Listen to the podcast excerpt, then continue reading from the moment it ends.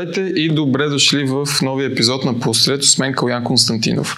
Днес да коментираме темата за Западните Балкани и по-конкретно за Северна Македония. Гост ни е Николай Кръстев, който е бил дългогодишен кореспондент на БНР за Западните Балкани и аз исках да го нарека експерт по темата Западни Балкани и Македония, обаче така решихме всъщност, че експерт вече е малко мръсна дума. Се ами да, за съжаление много хора се пишат по много неща експерти, без да са експерти по тях и малко девалвират е, тази дума, но, но думата експерт е хубава така или иначе, нека да, да я използваме.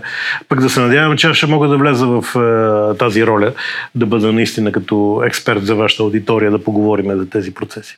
Благодаря за зрителите ни. Ще кажа, че интервюто ни се провежда преди провеждането на а, тази среща на върха в а, България, страните от Западните Балкани и а, Европейския съюз. По Берлинския процес, да. По Берлинския процес, да, пардон. А, и последната голяма новина, която имаме преди а, тази сбирка, така приятна раздумка, която ще се проведе, е всъщност отказа на България да а, приеме рамката за преговорната рамка за Македония за прием в е, за членство в ЕС.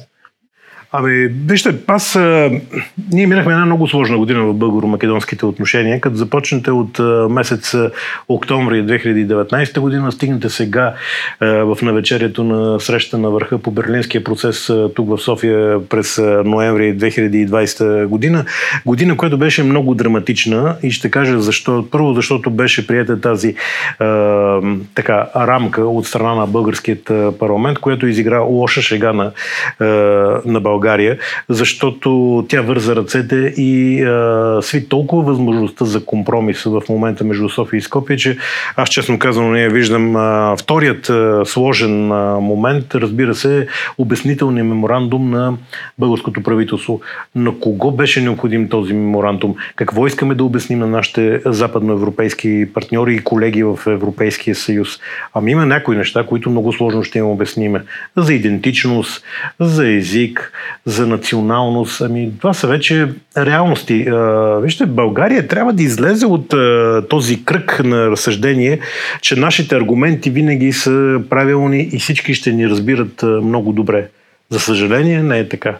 За съжаление ние трябва да правим реал политик. България трябва да бъде много реалистично гледаща към това, което става в Западните Балкани, на запад от българските граници за да може да има една много точна експертиза по процесите, които се случват тук в нашия регион. А те са много сложни. Добре, а реал политиката каква е в? Каква е ситуацията на Запад? Ами, добре е да сканираме ситуацията, за да знаем за какво точно става въпрос. Ако поглеждаме към Македония, ние няма как да обясним на нашите приятели край Вардър и в нашата югозападна съседка като цяло, че те са българи. Нека да сме наясно с това нещо. Езика, който те говорят, се казва македонски език, те са македонци. За хубаво или за лошо, това е реалността. Но това е реалност, която нас не трябва да ни разделя.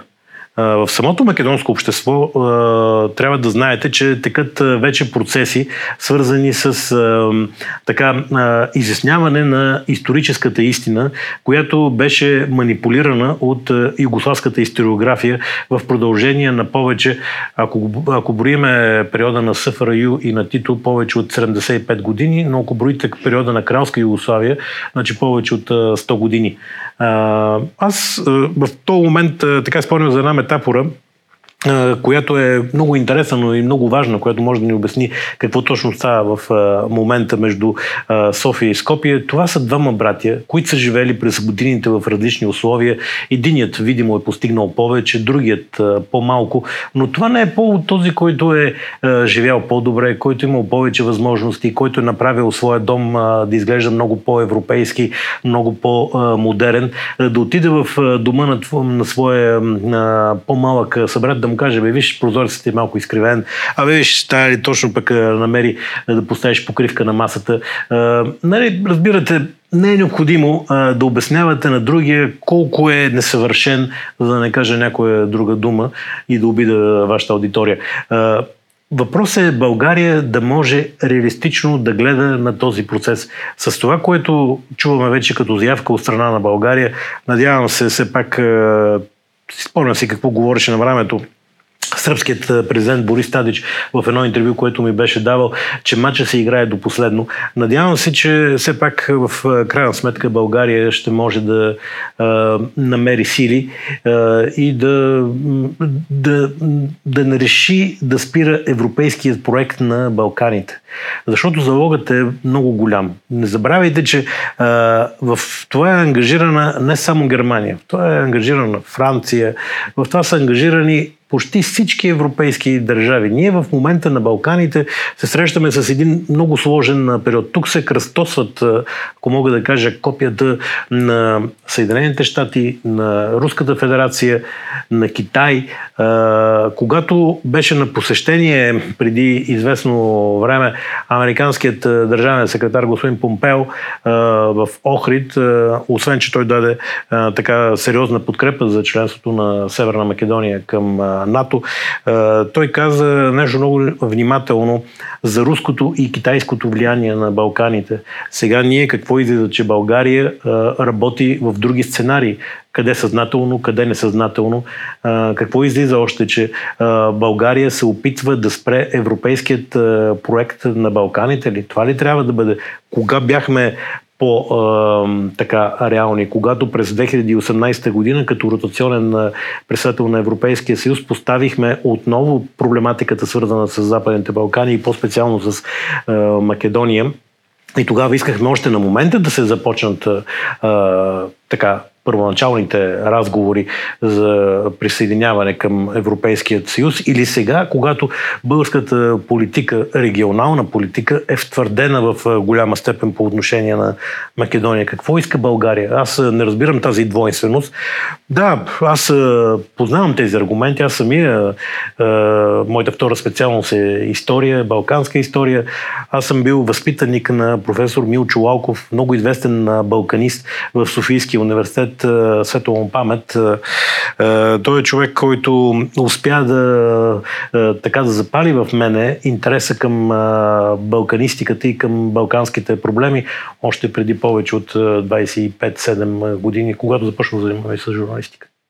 Добре, но за сега говорим за вината на България, която ще продължим да говорим за нея и има такава. Но нима македонците а, нямат някаква вина, нима те там антибългарската пропаганда дори след Тито време си продължава доста, доста силно репресии, промиване на... Сега, промиване на емоции може би силна дума, но така една пропаганда, затриване на история, всички тези неща. И нима всъщност ние не отговаряме на този процес. Аз съм в голяма степен съгласен с това, което казвате. За мен не е. Аз не се занимавам с Македония от 3 месеца и да разбирам, че в Македония някои от нещата не се гледат реално и не се възприемат реално. Естествено, аз в в началото, средата на октомври тази година имах възможност да посета Скопие, Бигорският манастир, освен това, който се намира в близост до македонско-албанската граница, така да си представите вие и вашата аудитория, къде се намира хиляда годишната от неговото създаване, но докато бях в Скопие, имах възможност да разговарям с неформално с много македонски политици, министри, вице-премьери и на тях имах възможност да им кажа, че учебниците по история трябва да бъдат изчистени. Определенията, татари, фашисти, това, че не само България под тяхната логика на разбиране е фашистска държава, по тази логика разбира се и Италия и Германия. Аз разбирам този аргумент и аз не успорвам този аргумент на българската страна. Аз обаче съм човек, който смята, че трябва да водим прагматична и реалистична политика по отношение на Северна Македония в момента. Е, трябва да осъзнаваме е, реалностите такива, каквито са. Ще ви припомня само един е, елемент от преди няколко месеца, когато Македония стана пълноправен 30 член на Североатлантическият алианс. Дойдоха самолети от Съединените щати изпратени, които са летели повече от 17-18 часа, за да прилетят над Северна Македония и да я поздравят за членството и в Алианса заедно с гръцки самолети. А България, което е по въздушен път, от Северна Македония, отделена не повече от 10 на 15 минути, защото съм имал и такъв опит да лета с самолет от София до Скопия, не намери за целесообразно един военен самолет да изпрати и да поздрави Северна Македония за влизането и в Алианса. Имал съм възможност в Скопие не само на тези управляващи, които са в момента, но и на другите, които бяха преди това. Това е режима на Никола Гройски. Докато работех в Белград, някои от тях идваха на различни международни конференции. Имал съм възможност и формално, и неформално да разговарям с тях, да пия кафе и да говорим за много от нещата в българо-македонските отношения. Но трябва да ви кажа, че с онова ръководство на нашата югозападна съседка, разбира се, всеки е свободен да избира този политик или политици, които сметне за, за необходимо. На мен, че, че не ми харесва е друга тема, но а, с онова ръководство просто не можеше да се говори. Никола Груевски въведе този а, елемент на а, политическата, а, как да го кажа, инструментализация на този а, елемент, а, свързан с а, архаичното минало на Македония, което няма нищо общо с реалността. Той превърна центъра на, на Скопие в един своеобразен Дисниленд и накрая не можа да се държи като истински политика. Трябваше да избяга с дипломатическа кола на унгарското посолство през Албания, Черна гора и Сърбия да се скрие в Унгария при другият странен елемент в европейският политически пейзаж господин Орбан много е сложно това нещо. Аз, вижте, не съм а, а, нито романтик, а, нито прекален оптимист за а, нещата или пък още повече песимист, но смятам, че а, сега а, България изгуби един много сложен а, момент. Едни три години след подписването на а, договора за приятелство и добросъседство между България и Северна Македония. Един период, в който ние поставихме като чили повече в фокуса си проблемите с историята. Да, те са важни. Да, наистина и на мен ми е приятно, когато е, съм бил в Скопия в различните периоди. Първото ми отиване в е, Македония беше е, през е, така далечната 96-97 година, 98 когато бяха изборите в е, тогава Република Македония, когато бяха спечелени за първи път от е, ВМРО ДПМН на Любчо Георгиевски. Е, но тогава Македония се промени много много от нещата, които се случваха в този период, днес са минало. Води се дебат за езиковите комисии, когато говорим за езика в Северна Македония, аз съм го казвал и в моите интервюта, които давам пред македонските медии за Асном, за ролята на Асном в процеса на отделяне от България, този антифашистски период. Сега много ми е сложно, когато говоря за антифашистски период в Македония, защото историята е ясна. И там трябва много внимателно да се казват нещата, обаче с техните истински имена.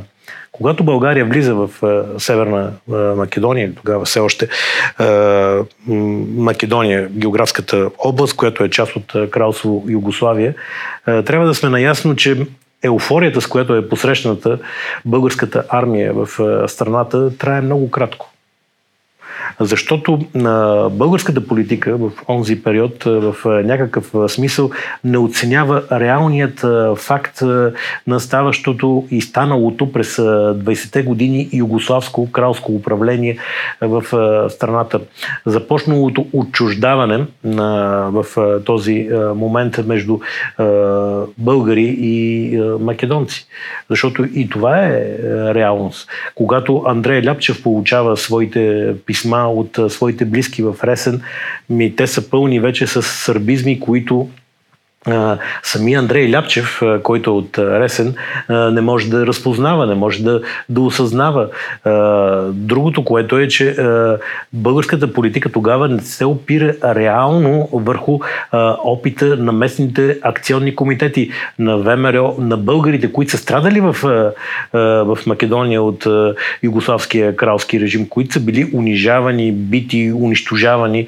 На, на този опит България не стига. Сблъсъка, който започва тогава първите дни след влизането на българските войски в Македония е именно на тази база. Едните не разбират какво се случва, а другите искат да помогнат, искат да бъдат активен елемент, но не биват възприемани сериозно. И за да ви върна още малко лентата назад в времето, спомните си 19 май, май 1934 година. Преврата, който се организира в България. Ами това е този звенарски преврат, който става благодарение на а, една сръбска конспирация в а, момента. Сърбия подпомага този преврат и а, хората дошли на власт в България са тези, които започват да обезглавяват българската армия и се създава за 7 години един военен и политически елит, който а, не разбира а, душата на а, българите в а, Македония и във всички от тези територии, останали извън на страната ни след Първата световна а, война. България на няколко пъти изоставя Македония. Изоставя и след Илинденско-преображенското възстание, след двете Балкански войни, Първата световна война по обясними причини е ясно какво става и след Втората световна война. Но сигурно ще има още възможност да говорим за история. Добре, а македонците така, на мен ми се струва, ние сме коментирали това и друг път с вас, а, че отношението на България към Македония е същото каквото на Русия към България някаква степен. Едно време а, сме били доста близки народи, да не кажем един народ до голяма степен. Езиците са ни били почти еднакви, а, културата, историята, обаче просто се е наложило едно разделение. В момента са ни различни народи до голяма степен, въпреки че имаме огромни прилики с руснаците и с сърбите и с македонците. Обаче, ето по-големия брат, Русия се държи към нас, сякаш ние сме им длъжни за наистина за а, големите а, по голямата подкрепа, която ни е оказала Русия през годините, но също така Русия направи изключително много изстъпления срещу България предателства. А, и сега те твърдят, вие трябва да сте ни благодарни, трябва да сте ни покорни, вие сте нашия по-малки брат, говори се там в тяхната дума за, за Дунайска република, а, че трябва да сме част от тях, че сме и подопечни. И нето ни България, ние гледаме Македония, по-успели сме, по-големи сме. А, направили сме много за Македония, един народ сме били, обаче, както и вие казвате, предавали сме ги много лоши неща, сме правили сега ги предсакваме така до голяма степен и им казваме, вие сте българи, нашата политическа трибуна правителство. Вие сте българи, вие сте предатели, вие трябва да сте ни благодарни. Все едно ние да отидем там и те да паднат на колене и се кланят и казват, то благодарим ви, че идвате тук при нас, благодарим ви, че... Нали. Има ли нещо такова реално или... Ами, само ще отклоня за момент. Аз а, съм работил и в Москва като кореспондент на Българското национално радио. А, наистина в а, Русия го има този менторски тон по отношение на България. Но Русия забравя, че България е суверенна държава. Още в момента, в който България става независима държава и се появява на политическата карта на Балканите през 19 век, Русия не забравя, че трябва и че иска да използва до край възможността през България да стъпи на Балканите и оттам към топлите морета и към а, тогава Цариград, а, сега Истанбул и искат да контролира целият а, този процес. А, руската политическа инфраструктура в а, България през последните 140 години е правила твърде много, за да влушава положението на България на Балканите. Нека да сме наясно с а, това нещо. Но и в Русия тези неща обикновените хора не ги знаят. Защото историята, за съжаление, се е превърнала през последните години, но не и години, а повече от години, десетилетия и столетия в инструмент за пропагандно говорене. В Русия обикновеният човек тези неща не ги знае. Не знае опита за преврат в края на 19 век, който чрез група български офицери Русия подготвя с цел да смъкне законното управление. Един от тези хора е бащата на Богдан Филов, който става после убеден германофил и привърженик на съюза между България и Германия. Но това е така в семейната история. Това ви го казвам, за да се ориентирате, да видите как могат да се обърнат много неща, как могат да придобият различен елемент тези процеси. Истината е, че България се опитва в момента да води една патерналистка политика по отношение на Македония. На кому е необходимо от това нещо, питам аз. Защо трябва да водим такава политика? Те самите с а, така един елемент, мога да кажа, а, осъзнават, а, че България е тяхната порта към Европейския съюз. Те самите го виждат, осъзнават го. Тук идват на шопинг в България, идват на почивки в страната ни. Имат много реална представа какво е България. И плюсовите и минусите. Нека да сме реалистични. Ние не сме съвършени. Имаме своите минуси. Този 30 годишен преход, за съжаление, успя в много голяма степен да се отрази върху цялостното ни поведение и да не осъзнаваме това, което се случва тук. Ние нямахме през тези 30 години една а, рационална стратегия какво правим с нашите западни съседи. Всичките. Общо да имаме ли стратегия, каква да ни е политиката към Македония, освен през активността през последната една година и половина? Много сложно. Аз помня този дълъг период, една голяма част от него, когато в Македония имахме много шансове за влизане. Културно, економически. Сега някой ще ми каже от тези, които не одобряват моите възгледи, е дадено сега не искат да ни пускат економически. Ами не съм убеден, че до край не искат да ни пускат економически. Един мой доста влиятелен приятел и колега, който сега е в системата на българското държавно управление, казва, ама те не ни дават, правителството не дава лиценз за разпространение на български електронни медии в Македония. Нека да се разберем. Лицензите ги дават не правителствата, а ги дават компетентните органи. Защо а, ние не погледнем реално на този процес? Всяка една медия или голямата част от българското електронно медийно пространство е в ръцете на частни ръце. Всеки един собственик на телевизия може да отиде в Скопие и да преговаря с големите оператори, за да вкара а, неговата телевизия, програмата на неговата телевизия в общия пакет, а не в а, платения пакет. Но затова трябва да отидете там. Затова трябва да отидете да преговаряте.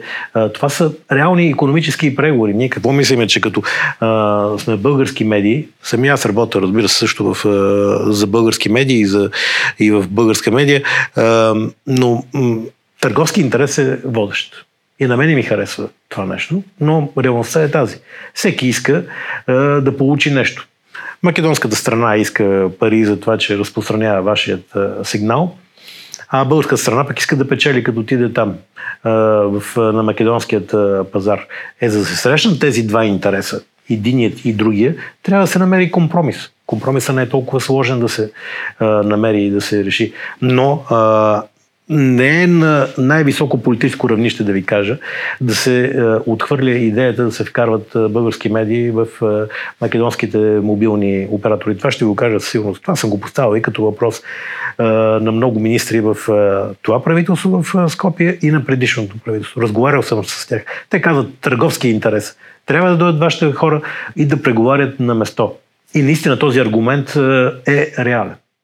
И още повече, тук ще открадна една ваша идея, която в предишни разговори сме водили.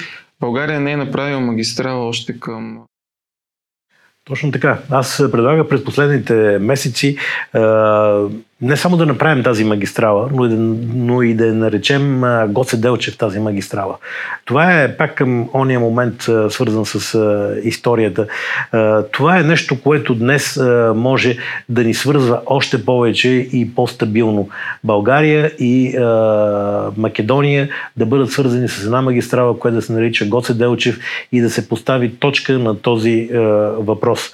Пред няколко дена чух от един български вице-премьер, че България може да чака 28 години, колкото били преговорите между Гърция и Македония след нейната независимост и проблемите, които бяха. Е, дадено аз не мисля, че България може да чака 28 години. Колко време още ще чакаме? и за какво трябва да, да чакаме. И сега, ако България откаже е, да започнат преговорите между Северна Македония и Европейският съюз. Ами така България стреля против себе си. То защо? Просто защото а, няма да има Македония тези, достъпа до тези европейски фондове, а, свързани с а, изграждането на регионалните проекти. Ами ЖП линията не се изгражда, защото германската компания, която я правеше, се отказа преди няколко месеца. Ами с, а, всеки проблем има своя реален отговор. Но ние а, обичаме много да обобщаваме нещата, без да даваме конкретика на а, проблемите. Ами в Северна Македония все пак а, това е една независима държава. Има политици, които водят а, битка със своите политически опоненти. Про путинската а, ВМРО ДПМН. Добре, а Македония, реално, какво мислят хората там? Обикновения македонец, обикновения албанец на улицата, да ги оставим политиците, защото и политиците в България са едни фани един удари другия. Какво мислите? Ми, различни са. Нека не забравяме, че все пак това са обикновени хора, които е, разсъждават, които са жертва в някакъв смисъл на югославската индоктринация през последните 70 години. Има такива, които не възприемат България сериозно, които ни наричат татари, фашисти. Да, има такива. Нали? Никой не отрича това нещо. Но има и такива обаче, които казват България е много напред. България има економика, България технологично е къде-къде по-напред в пространството от много други балкански държави. Економиката върви не лошо. Срещал съм хора, които са много позитивно настроени към България и то не хора, които се определят като македонски българи, а като нормални македонски граждани. Ние трябва да разширяваме фокуса на нашата политика спрямо Македония трябва да бъде именно в тази област. Да разширяваме периметъра на приятелството и на приятелите ни в а, а, югозападната ни съседка. Не трябва да се опираме само на един елемент. Трябва да работиме с всички в а, Македония. Македония е мултиетническа държава. И това не го казва само Николай Кръстев. Това го казват историческите факти през последните 70 години. Македония се е променила твърде много. Имате представители на много на национални а, малцинства, които са там, които по една или друга причина официалните власти ги фаворизират. Аз съм питал Зоран Заев защо а, от 2017 година един път не беше вкаран македонски българин като депутат от управляващо мнозинство, от Социал-демократическият съюз на нашата югозападна съседка. И знаете ли той какво ми каза? Ами вашите хора не можаха да се разберат. А България имала шанс да вкара български, а, българин, не от България, нали, македонски българин, а, да бъде депутат в а, събранието в Република Северна Македония. Ами хората, които протестираха за свалянето на Никола Груевски, бяха именно македонските българи. Не всички, нали? защото така е в живота. Не всички. Но една голяма част, ето българския културен клуб Скопия, беше на онзи голям грандиозен митинг през 2015 година, когато пред владата в Скопие се вееше и българското знаме. Но, вижте, аз съм говорил и с македонски българи. И те самите са ми казвали следното, което наистина е много логично. Ние не искаме да бъдем записани официално в Конституцията на страната. Защо? Защото ние не искаме да внасяме допълнително разделение в е, македонският е, политически е, живот и да ни сочат с е, пръст. Да, някой има такава игра. Да, някой а, иска българите в Македония да бъдат а, описани. Те нека да бъдат описвани в а, проучвания, преброявания, това е отделно. Но а, във всеки един друг а, момент а, това е едно остракиране, едно а, така превръщане на българите в някакъв малък остров и ще кажете, ето виждате ги, хиляда човека са българите в Македония. Какво искате от а, тях? А нашата стратегия трябва да бъде друга. Ние трябва, а, македонските българи, те трябва да имат тази стратегия, трябва да се водят от друг елемент, че не са част от това общество. Затова философията на Зоран Зая в момента е много интересна. Тя е философията въобще на западния свят. Едно общество за всички в което всеки има право да живее, всеки има право а, да се определя такъв какъвто е. Затова нашите партньори в Европейския съюз не ни разбират, когато ние критикуваме и казваме няма македонци, македонската идентичност била измислена. Да, но това е процес, който се развива във времето. И днес това е реалност. Ние с вас сме тук в момента и говорим а, в а, този момент. Нали? Значи ние с вас и тази реалност е онази реалност, която се случва около нас. Добре, аз си мисля а, този паралел, все едно германците да идат при австрийците да им кажат, вие сте германци. Вие говорите на немски, диалектна да. форма, а те швейцарците, там швейцарския да. немски е доста странен, но доста по-различен. Да, да, се по-различен. Немски, немски, да. Вие да им кажат, вие докато им кажете, ние сме германци, нищо няма да правим с вас. Но то е нелепо. Е, нелепо е. Вижте, някои от тези наши български аргументи, Нека да кажа, че аз съм ги отразявал в времето, наблюдавал съм много внимателно процесите в ВМРО в България, още от средата на 90-те години. Познавам много от тези хора. Познавам тези, които отираха от ВМРО и тези, които, новите политици, които дойдоха в ВМРО в България. И разбира се, и политиците в ВМРО ДПМН и от другата страна на границата. Когато камерите не работят, когато микрофоните са изключени, тогава разсъждението е съвсем различно от това, което е в момента. Но битката за точки, битката за гласове, битката за политическо оцеляване е голяма битка. Тя предизвиква голям интерес да си подхвърляме топката. Едното ВМРО на другото ВМРО а, се опитва в момента да си подхвърля топката, да се отварят теми едни на други, не разбирам каква, какъв беше интереса на един български евродепутат да участва в предизборния период в Македония, преди няколко месеца, да участва в телевизията, подкрепена от ВМРО ДПМН, която е направена с парите на Груевски или близки до, до него.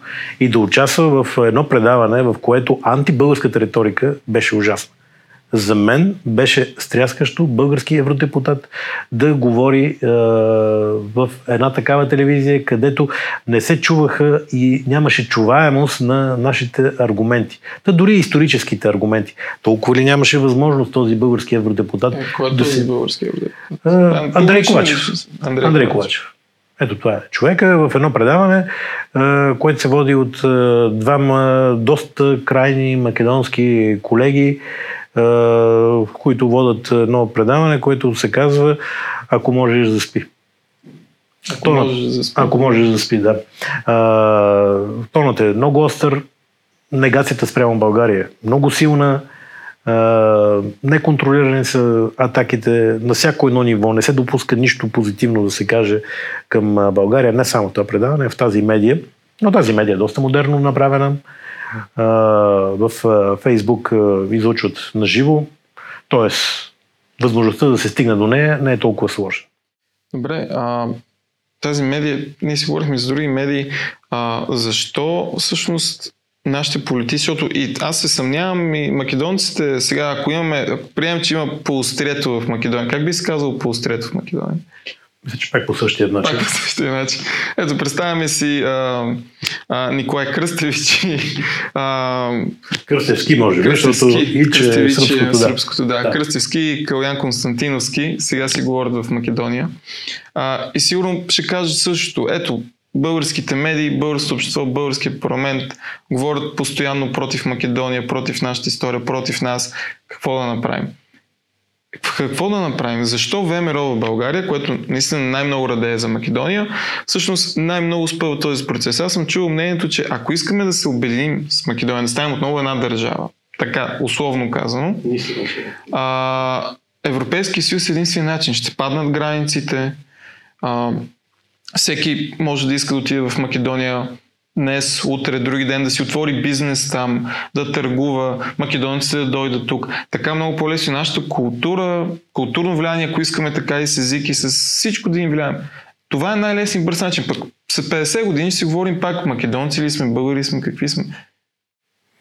Ами да, ма, вижте, ма, трябва да сме много наясно, когато говорим за бизнес, че има възможност за бизнес влизане в а, Република Северна Македония, от страна на българските компании. Никой не пречи, никой няма да ви спре. Но това е обаче, когато имате активен диалог с управляващите, а не с опозицията в на Северна Македония. Защото тя е тази, която креира всичките тези а, слухове и фалшиви новини в българо-македонските отношения. Какъвто е, например, случая с а, македонското мълцинство, който успя наистина да скара допълнително България и Македония а, през последния месец, месец и половина. Ами кой е адвоката на групата, която в България се обявява за македонстваща в страната? Това е един доста високопоставен представител на ВМРО ДПМН. Тази тема се повдига от ВМРО ДПМН, подхвърля се от тази страна на границата. А кой е той? Тони Мик, Микеновски, ако не ме лъже паметта, той е в изпълнителният комитет на ВМРО ДПМН. Това е адвоката, който а, през Фейсбук а, и през различни други социални мрежи дирижира напрежението между България и а, Македония по тази тема.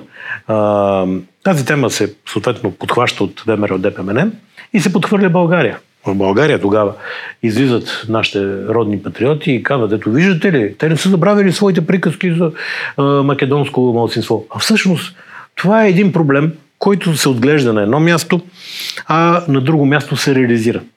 Пуска се едно корабче по реката и го фащате отдолу същия ваш приятел, който го е пуснал. Но а, Македония се отказа от македонското младсенство в България с договор от 2017 година. Този договор казва и нещо друго, че имаме обща история с а, съответно между България и Македония. Ми вие само с този договор да ходите в центъра а, на Скопие и да го казвате, никой няма да може нищо да ви каже, просто защото това е новата политическа а, реалност. Е, ние кой искаме да доведем в момента в, с тези наши действия на, а, на вето към а, Северна Македония? Кой искаме да доведем в момента на власт в страната? Искаме да върнем отново хората на Никола Гроевски или искаме Мицковски или който водеше най-антибългарската кампания? Ами в момента а, много тук в а, българското фейсбук пространство, в електронното пространство се говори, че в Македония се води антибългарска кампания. Да, така е. Не го отричам. Факт. Но кой е води обаче? Защото това е интересният въпрос. Водите единствено и само медиите, финансирани с парите на ВМРО ДПМН. Тоест, дежурният враг в Македония, в македонското пространство се отглежда не от правителствените медии, сега вече, може би, и те ще започнат да говорят антибългарски. Не съм а, убеден до край, че и те ще запазят до край добрия тон. Но а, дежурният враг се отглежда от а, а, ВМРО, ДПМН. На тях им трябва българската карта, на която те играят непрекъснато срещу България във всяко едно отношение. Но и нашите а, патриоти играят на македонската карта. Може ли да кажем, а, че антибългарската кампания в Македония, освен от ВМРО ДПМН, се води от България? Ами да, можем да кажем. Аз това казах, че едното ВМРО помага на другото ВМРО. На едното ВМРО са необходими точки пред едните избори, които в България наближават вероятно през март месец, а на другото ВМРО му трябват сега в момента, за да бутне правителството на Зоран Заев и да докараме отново на власт онова ДПМН, което 10 години преговаряше с България и не можа в крайна сметка да подпише договора за добросъседство и приятелство. Никола Груевски имаше няколко парламента зад гърба си и а, имаше възможност, ако иска, да направи наистина една сериозна крачка към България. Но 10-11 години България не можеше да подпише договор с Северна Македония за решаването на своите въпроси. Ето това е. Добре, какво Какви са стъпките, които трябва да направи България, но и Македония, според вас, за да се разреши този а, така, проблем, който се създаде между нашите страни последните няколко седмици и да продължим напред? Ами, това вече изглежда наистина сложен въпрос. До преди няколко години не мислех, че това е сложен въпрос. Напротив, мислех си, че България и Македония сега ще се възползват от своя исторически шанс, който им даде историята и съвременната политическа реалност. Затова, защото България имаха възможност, надграждайки договора за добросъседство и приятелство, да постигнат много. Аз бех безкрайен оптимист, трябва да ви кажа. Мислих си, че в един момент България и Македония могат да имат общи посолства по света. България и Македония могат да имат общо представителство в различни институции. Не само с конкретната економическа задача да се съкръщават средства, както правят северните държави, една политика, която вие добре познавате, но и България и Македония да работят в НАТО и в Европейския съюз по много въпроси заедно. Затова казвам, историята беше поставена прекалено много и единствено само на първо място в двустранния диалог, което обърка и забави хода на нашите двустранни а, отношения. Ако бяха влезнали български а, компании в а, Северна Македония, инвеститорски, които да а, работят със своите колеги, а, нямаше да има този елемент. Затова казвам, че ние не напълнихме договора с а, реално а, съдържание. А реалното съдържание е инвестиции, повече медии, дори ако искате общи българо-македонски медии, защото ние не знаеме какво става отвъд границата ни с югозападната съседка. Ние не познаваме динамиката на политическите а, дебати там. Ние, не, а, ние познаваме а, една имаме представа за една картина в Северна Македония, която ни се представя само от някои медии и то колеги в тези медии у нас, които имат интерес, но те са твърде малко. И те не могат да пробиват непрекъснато през своята редакционна политика да представят проблемите в Северна Македония. Ето жена ми, например, ми каза онзи ден, ми ние не знаем колко са бройките на хората, които страдат от COVID в Северна Македония. Вие знаете ли, например, проект? Няма как, нали? Или вашите колеги тук в студиото.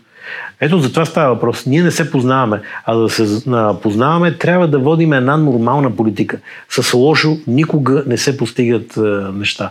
Трябва да сме реалисти и разумни в е, отношенията. Това е като в едно семейство. Когато на някого му обяснявате, на едно дете му обяснявате, е, бе, ти си глупав, ти не осъзнаваш е, нещата, е, ми, това дете няма да ви уважава е, до край. А когато на другото дете казвате, ми ти си умен, ти ще е, просперираш, вие в това второто дете създавате стимулите да се развива. Ами ето България трябва да казва на Македония. Вие правите всичко добре, дайте, ние ще ви помагаме в това. Има много елементи как да обясните на някого като греши, че греши и така, че да не го обидите. Реалността е точно такава. Ако може Сърбия, и Косово да се договорят да направят магистрала на мира, тези държави, които допреди 20 години, 21 години воюваха, имаше война, Косово беше, Косово се отдели от, от Сърбия.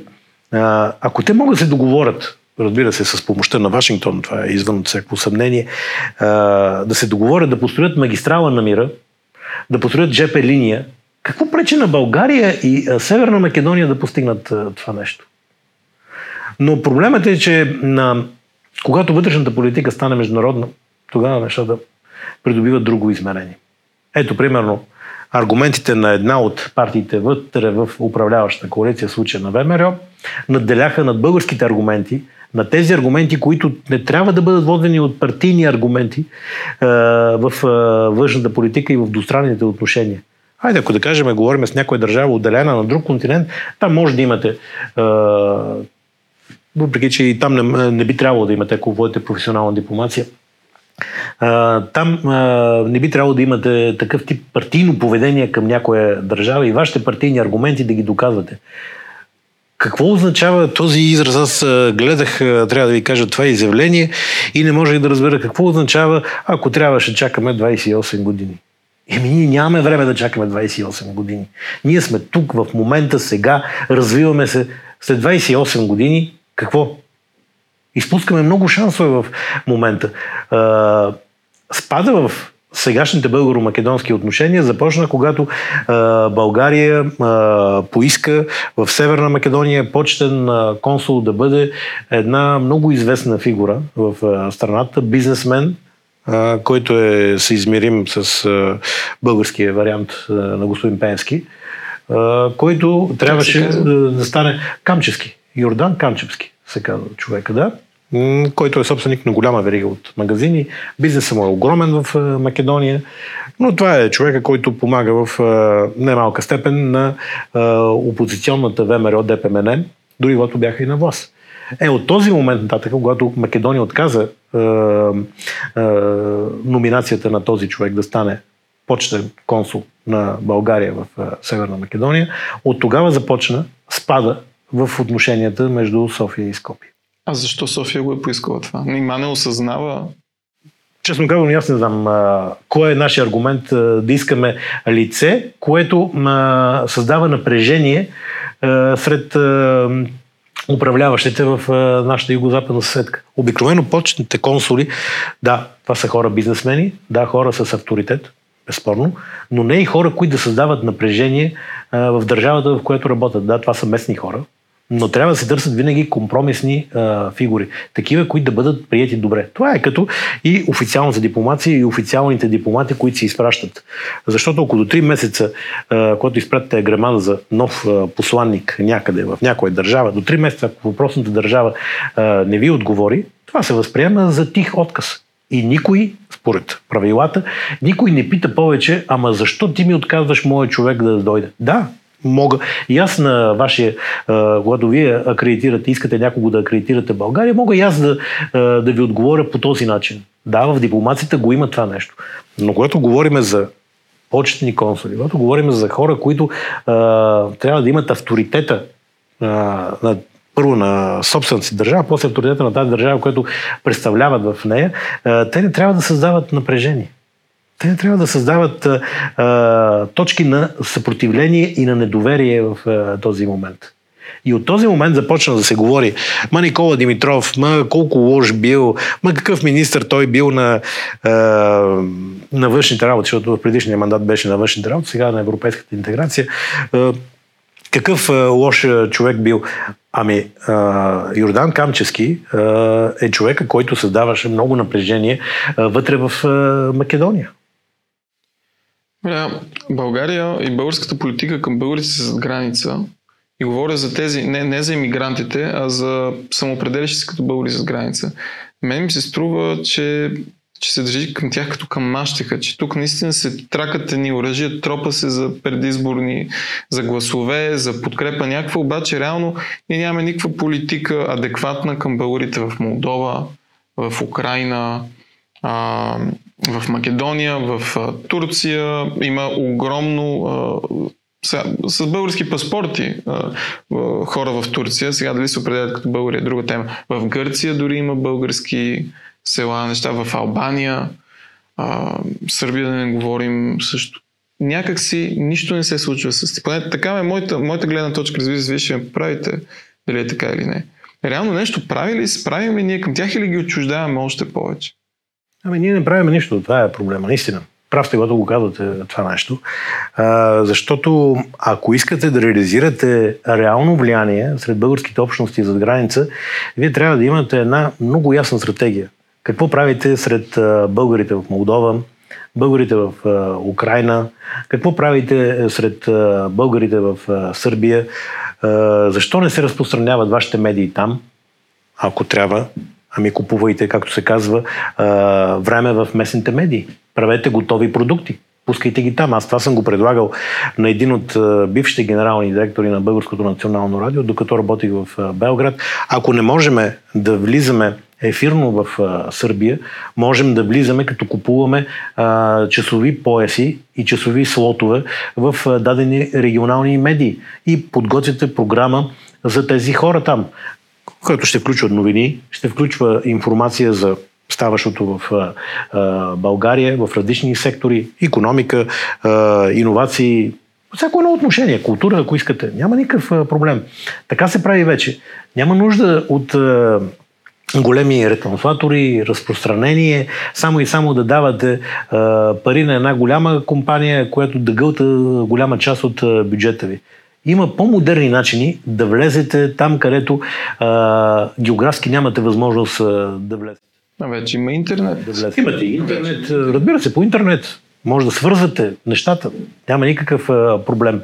Може да направите общи медии. Може да направите а, своеобразен, сега може би като го кажа това, а, някой ще се изсмее, но може да направите а, българска а, медия с колеги, български журналисти от Молдова, от а, Украина, не че няма или от Сърбия, Македония, да направите една българска своеобразна CNN мрежа на българските общности в тези държави, където да се коментират не само двустранните отношения, но и ние да знаем какво става в Молдова. В Молдова имаше президентски избори които успяха да ни изненадат. Майя Сандо, прозападният кандидат, успя да изпревари проруският кандидат господин Додон.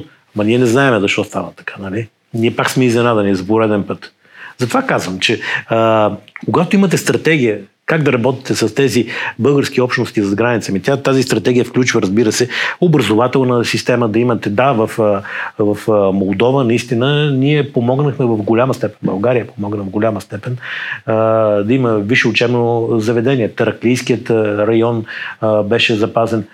Това е един от малкото примери, когато ако искате, държавната политика може да е впрегнете в това да се получават позитивни резултати. Но в Македония е обратния случай. Както и в ставащото в нашата западна съседка Сърбия. Ние сега искаме да налагаме а, вето на Сърбия. Ами защо не наложим вето на... А, искаме да наложим вето, казвам, на, на Македония, защо не наложим вето на Сърбия? Нима няма поводи. Ами ето тези дни се навършиха 100 години от а, окупацията на западните покрайнини и тяхното насилствено отнемане от а, България. Нима няма повод. Нима няма повод за това, а, че Сърбия не намери а, 7-8-10 хиляди евро да направи учебници на български язик за децата от български происход в, в Македония. В Македония, в Сърбия, просете. Македония е толкова под съзнанието. Да. Вече бледнало, да. Това ви казвам, нима, няма поводи. Ами, защо Сърбия не върне Цветан Василев в България? При положение, че той е издирван от Интерпол.